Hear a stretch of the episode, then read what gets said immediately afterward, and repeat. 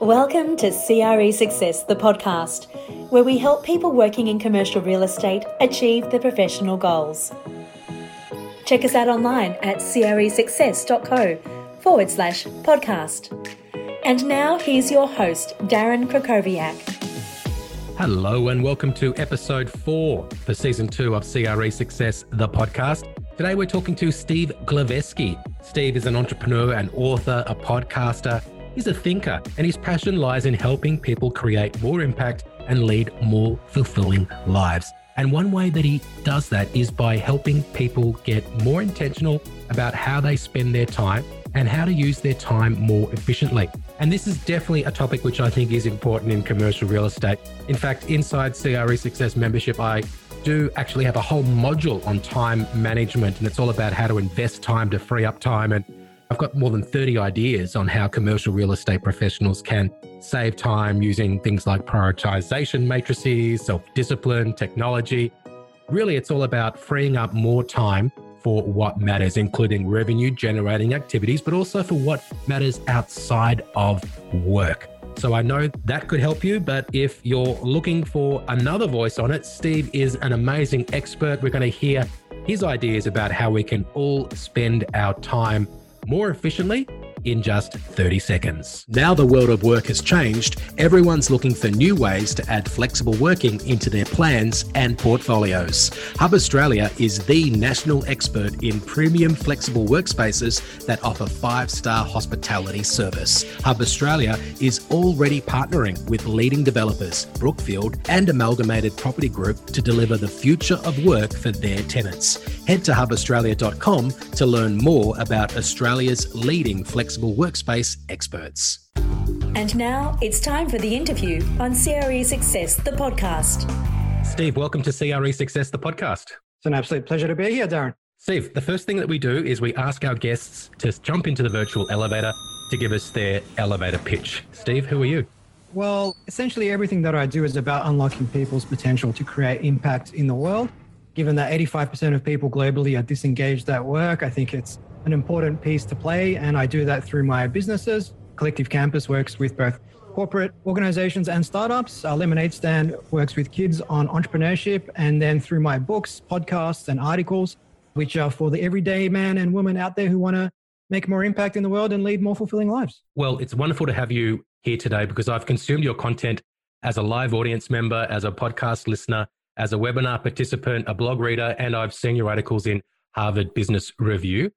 However, the first time I came across you was because of Collective Campus, and that's because I work in commercial real estate, and my interest was, I guess, the potential for growing startups to generate demand for office space. So, before we get into a discussion about time management and efficiency and office politics, I'd love to just hear about Collective Campus, what your role there is, and what the purpose of the organization is. Sure. So Collective Campus was founded back in 2014, and we're essentially a corporate innovation accelerator. Now, we started out by helping large organizations get across different concepts like the lean startup and design thinking and things of that persuasion. But we quickly learned that large companies could benefit just by partnering with startups. So when you get the domain expertise, the distribution, the scale, the resources of a large company, and you partner that with the speed, talent, and ideas of young startups and scale ups, you can get much further, much faster. And in uh, commercial real estate space, we ran Australia's first prop tech accelerator program back in 2018, I believe it was, with Charter Hall. And we've worked with a number of other companies in that space, including Ascendas Singbridge over in Singapore. But really, it's about helping combine the relative strengths of both corporates and startups to mutual benefit. Very nice. Well, let's move on to time management. And congratulations on your latest book, which is Time Rich Do Your Best Work, Live Your Best Life. One of the premises of the book is that people don't often freely give away money, but they're far less cautious about giving away time. Given that time is clearly a non renewable resource we have in life, we can't replace time that's already gone, but we can always replace money. We can make more of it. Mm-hmm. Did your research cover why it is that people so undervalue time? Well, I think human beings in general tend to value that which is easily quantifiable, and we tend to value things that put us somewhere on that sort of social hierarchy, if you will. So when we look at evaluating where we are we, compared to other people, it tends to be things like our salary, our zip code, how big our house is, what kind of car we have, all that sort of stuff that supposedly if we pursue it and obtain it, it's going to make us happier, but oftentimes it doesn't. And that's just us falling victim to the arrival fallacy. Whereas time, you can count it, but it's not something that people tend to share, saying, How many hours did you save this week? It's really about how much money did you earn? What's your day rate? What's your annual salary? And things of that persuasion. I wrote the book because of my six to seven years, not only in the entrepreneurial ecosystem, but my decade prior to that working for the likes of EY, Macquarie Bank, uh, KPMG, where I just saw countless people, both corporate executives and entrepreneurs, just wasting time and spending about 50% of their time on what I call $10 an hour tasks at a detriment to their own goals and the goals of their organizations. So, where do you stand on the idea of you should understand a task before you outsource it? So, an example might be editing this podcast. So I should make sure that I know the process before I outsource it. Where do you stand on that? Yeah, look, I think there is definitely value to that approach, more so when it comes to making sure that people you delegate to aren't taking you for a ride. Of course, that risk can be somewhat mitigated by making sure you work with reputable people who have good ratings and yeah, haven't got any bad marks against their name. Now, it really depends on what the actual task is and how central that task is to the mission of your organization. If it is something like a podcast, yes, look, it's great to get in there and have a bit of a play yourself. But ultimately, if this is something that isn't aligned with your personal strengths, if you can find someone out there like a reputable agency or a reputable outsourcer who does this all the time and has nothing but good reviews, I think there is nothing wrong with giving them that task off the bat. Now, in my case, with Future Squared, I did edit the first 100 or so episodes. I enjoyed it up until about episode 20. And then for whatever reason, I did another 80 episodes. This is going back a few years. and outsourcing that saved me at least two or three hours a week. And then when you apply that to a number of different tasks, you find one that you save a lot of time, and two, that you can redistribute that time to get more stuff done essentially. Yeah, I'm definitely outsourcing the editing for season two, which I'm looking forward to. So, what are some ways that people can quickly identify if they're not being efficient with their time? Yeah, I mean, firstly, they can look at their calendar for a start and see what they've actually said yes to in terms of those meetings. They can look at the average time of those meetings. I mean, are the meetings 60 minutes on average? When in reality, a lot of meetings could get to the chase in 15 to 20 minutes. You look at how you start your day. I mean, do you spend the first hour or two of your day on those sort of non consequential tasks, shallow level tasks like checking email on Twitter, on LinkedIn, effectively falling victim to evolutionary wiring that's forcing us to conserve energy, which is one of the reasons why we procrastinate. We sit down to our desks in the morning, we want to get started on that sales presentation or whatever it is, but we spend an hour on Twitter and on LinkedIn because it's an easy thing to do. It lulls us into this false sense of security that we're actually busy, but realistically, that's not moving us any closer to our goals. Other elements could be that you don't have a clear to do list or your to do list isn't prioritized. Perhaps you're not time boxing and perhaps you're switching tasks all day long. I mean, the average person is switching screens every 40 seconds, which equates to something like 350 times over a standard eight hour workday. And the thing about that is when you get into flow or the zone or deep work, you're orders of magnitude more productive. I mean, people say five times more productive, but my experience is I am at least 10 times more productive when I'm in flow. But when you're switching tasks all day long, you're taken out of flow. I mean, the average time required to get back into that flow state after a disruption or a task switch is about 23 minutes. So if you do the maths, people are switching every 40 seconds. We're spending very little time in flow. And we're knowledge workers, we should be cultivating the ability to do more focused work. And that could be sitting still for one hour, focusing on one thing, rather than jumping around from task to task all day long. I have seen your great cheat sheet, which is 100 productivity hacks. And I noticed mm-hmm. quite a few of the tips are about avoiding interruptions and distractions and getting into that flow state. So I was going to ask you how long it takes to get in there. So it's 23 minutes. Is that right? Yeah, that on average is 23 minutes. This is based on a study that was performed. It's been replicated a number of times, but ultimately they gave different people tasks to perform. And then one of the groups was effectively interrupted with tasks that were not in the same context, so totally different tasks. And then there were tasks that were somewhat similar. So, for example, I could be writing an article, and that interruption could be searching for a reference. And what they actually found was whether or not it was the same context or a different context, you still suffered that cognitive switching penalty, which was at or around 23 minutes on average. You mentioned meetings before and how we should look to schedule them to be a shorter period of time, which is a great tip. One of many people's bugbears is just pointless meetings, right? So, do you mm-hmm. have some rules that help define whether a meeting should even take place or not? Yeah, sure. I think one of the biggest ways you can save time on meetings is whether it's purely to communicate information. Now, there might be cases where maybe it's a weekly stand up that your team performs and it keeps everyone on the same page and there is some value derived from that. Or it could be like a quarterly town hall meeting where we want to celebrate the wins that the organization has had. But there are far too many meetings held where we're simply communicating information that could be done through Slack or through email. One way communication of information. And then if anybody has any questions or thoughts or concerns to follow up on, they can do that subsequently.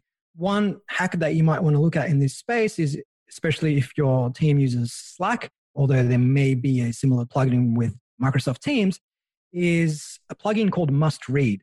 So rather than filling up people's sort of mental real estate with all this sort of stuff that they supposedly need to read on Slack or on Microsoft Teams, having a must read and just pinging the people who absolutely need to know this, I think goes a long way to making sure that people can cultivate more time in flow and don't need to sort of rummage through 75 notifications first thing in the morning to find out what's relevant to them and what's not.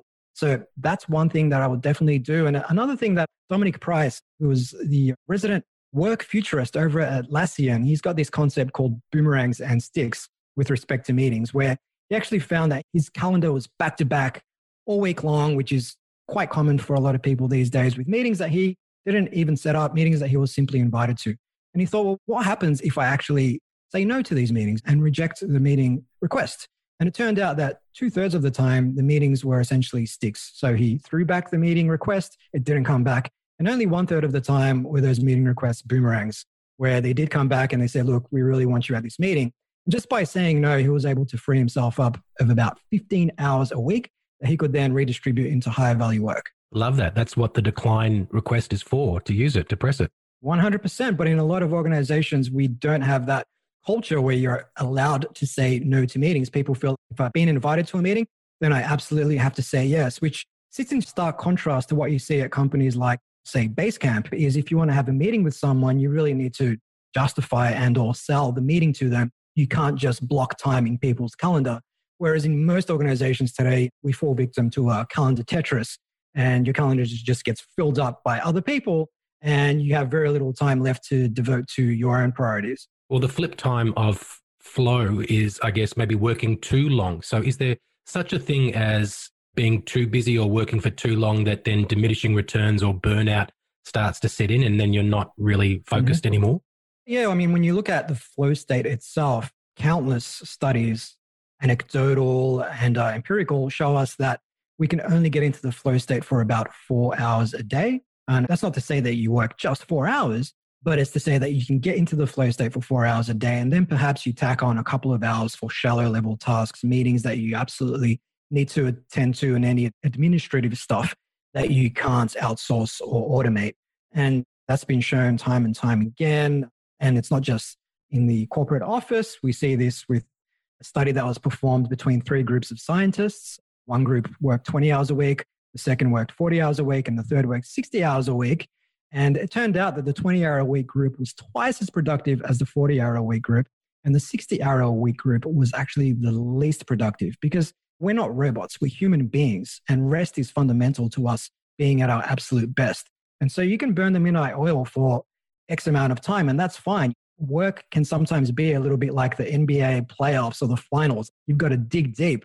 But even professional athletes, they're not playing at NBA playoff level all year long. They've got the regular season, they've got the preseason, they've got the off season, and we need to know when to hit that off switch as well. We see this in music as well at the Berlin Conservatory of Music, where for centuries, the amount of deliberate practice that people partake in on a daily basis is about four hours because the instructors know that after that, the diminishing point of returns has been reached and people fall off a cliff very quickly. And one last example I'll give you Charles Darwin, who obviously came up with the foundational theory of evolution, he worked about five hours a day, and that included one hour for lunch. So we can do great work on less hours rather than fooling ourselves into thinking that if we just spend more time at our desks, we'll get more quality work done.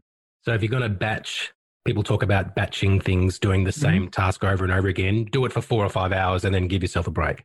Yeah, look, I think with batching, what the benefit of batching really is, it means that you do less task switching. So the mm. typical person nowadays checks email about once every six minutes and they spend about three hours a day in the inbox. And again, if you're paying that cognitive switching penalty, then you want to take out those task switches. That's why you want to batch email, maybe check it once in the morning, maybe at lunchtime, and maybe at towards the end of the day rather than every six minutes. And the same thing goes for Slack. The same thing goes for just checking your phone involuntarily. And that's a really difficult one for a lot of people. I mean, the average person nowadays spends about four hours a day staring at their smartphone screen. And when you look at what that is actually attributable to, oftentimes about three hours of that is social media and in particular Instagram and Twitter.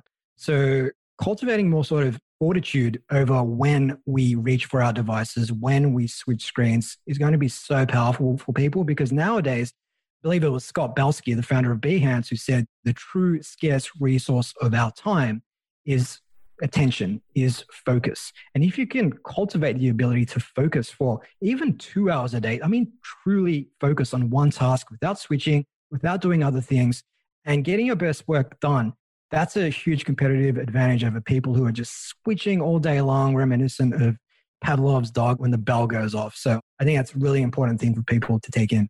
I know that you'll definitely agree with this little hack, but turning off notifications from your oh, yeah. smartphone is a big one to stop you reaching for it every six minutes or whatever it could be. Turning off notifications is absolutely huge, as is putting your phone away.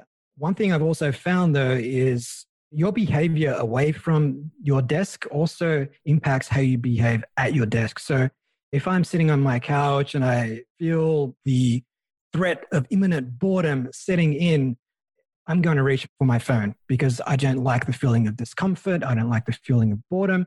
And what that means is if my tolerance for boredom goes down, when I'm sitting at my desk and I'm trying to focus on one thing and I feel a little bit uncomfortable, a little bit of discomfort, creeps in, what am I going to do? I'm going to switch tasks. I'm going to jump on LinkedIn for a bit. I'm going to respond to some emails instead of focusing on that one difficult task. So just cultivating the ability to be bored, to do nothing for 20 or 30 minutes at a time, to go for a walk outside with no podcast, without your phone, and just be present in nature, that can go a long way to helping you focus as well. Let's talk about bad workplace cultures and office politics. This mm-hmm. is a topic that I've noticed that you've been getting into more recently. What has been the reason why you've started to talk about this more?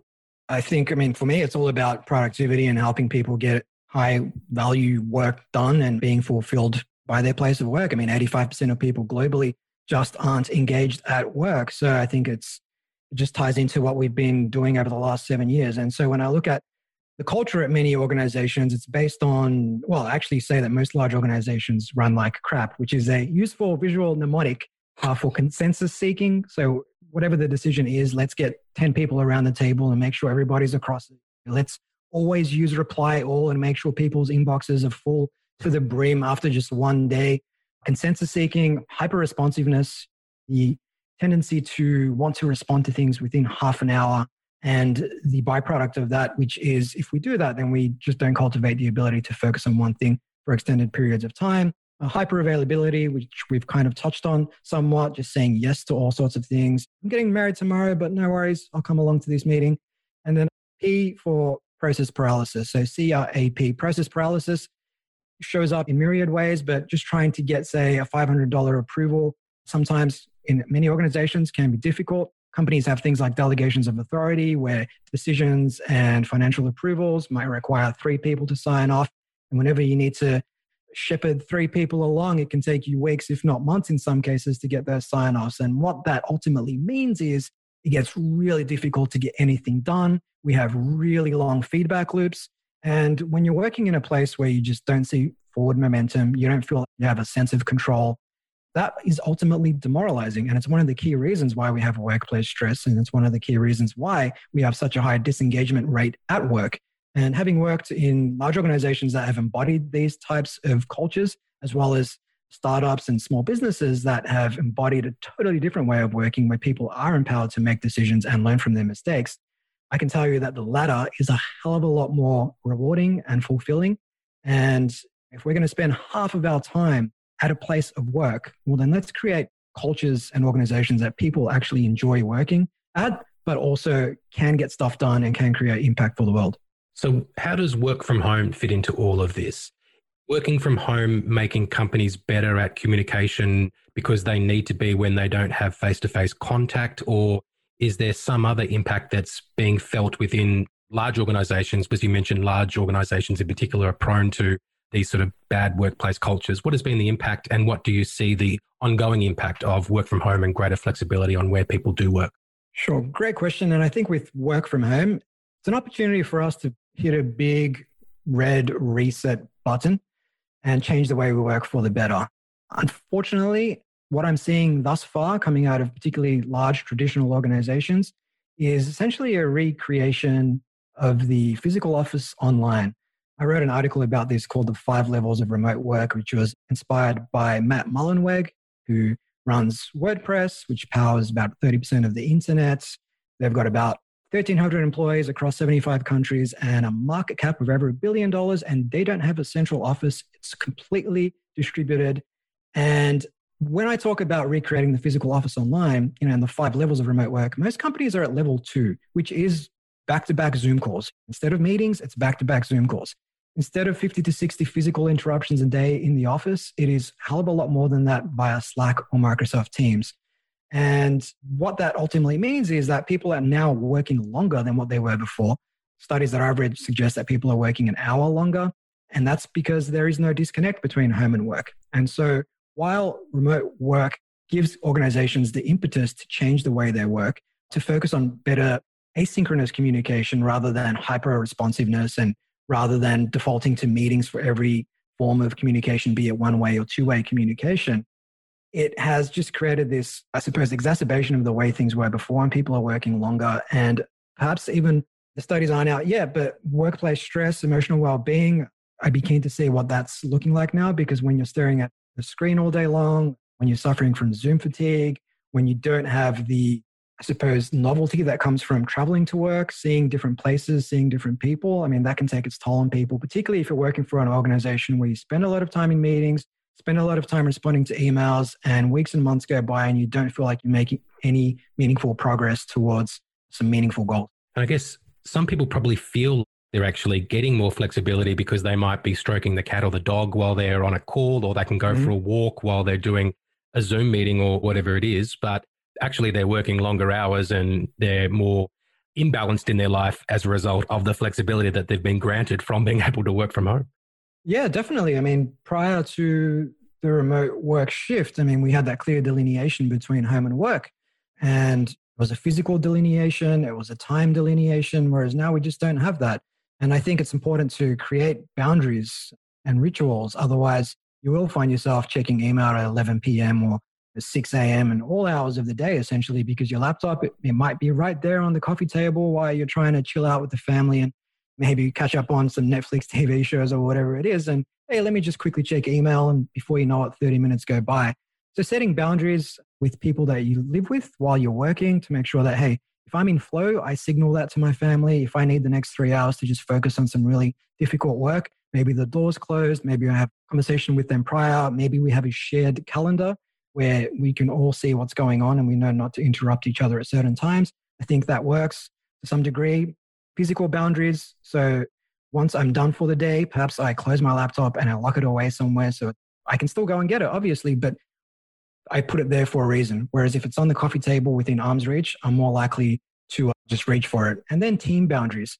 When you make a habit of responding to emails from colleagues at 10 p.m. or from superiors or whatever the case is, then you're effectively letting them set your boundaries. So if you don't set boundaries, if you don't have that conversation with people and say, hey, after six o'clock or whatever it is, that's family time, unless it's incredibly urgent, I'm going to be offline during that time and I'll get back to you tomorrow morning. Unless we have those conversations, people will set boundaries for us. So we need to be more intentional about doing that ourselves. And even just defining incredibly urgent. Most of us aren't oh, involved oh, yeah. in life and death tasks yes. at work. So I find as well, just not answering emails after a certain time, sooner or later, people get the message that they're not going to get a response. And if you respond to people after hours, then they get the idea that you're available at that time, mm-hmm. which can be the wrong thing to do. I do want to ask you one final question just on office politics, and that is the impact of leadership. So, how much does leadership influence the type of workplace culture that exists? A hell of a lot, I would say. I mean, leadership influences workplace politics and behaviors, firstly through their own behaviors and their own approach to work. Are they constantly calling meetings? Are they micromanaging people? Have they modeled certain behaviors that suggest that we need to be responding to things within half an hour, that we always need to be online, that we need to be setting up meetings to communicate information? I think that sort of stuff is huge. But then the other side of that is what policies have leaders either created or allowed to flourish within the organization that ultimately slow us down.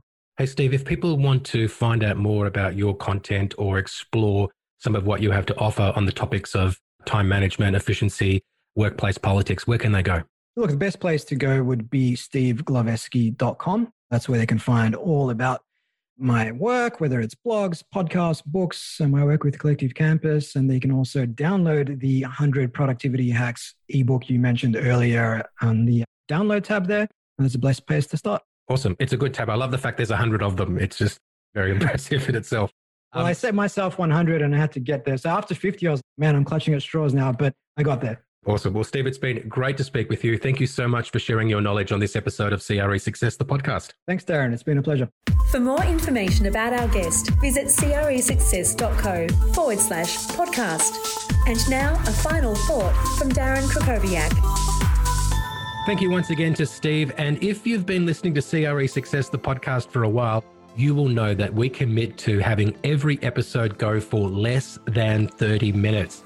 And that is a really important way to show that I respect your time. I know that you are busy. So I hope that you've got the time to invest in listening to CRE Success, the podcast, every single week while we are presenting season two for you. And also, Clubhouse is a way to possibly waste time if you're not good with it.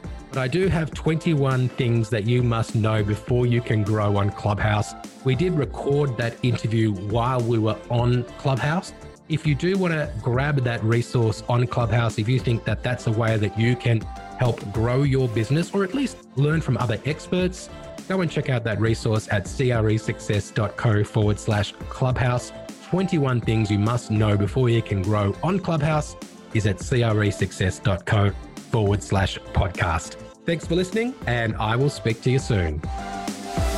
Thanks for listening to CRE Success, the podcast. If you enjoyed this episode, make sure you subscribe to us on your favourite podcast platform and be sure to leave us a five star review. For more information about the show, just check the show notes on your podcast app or visit us online at cresuccess.co.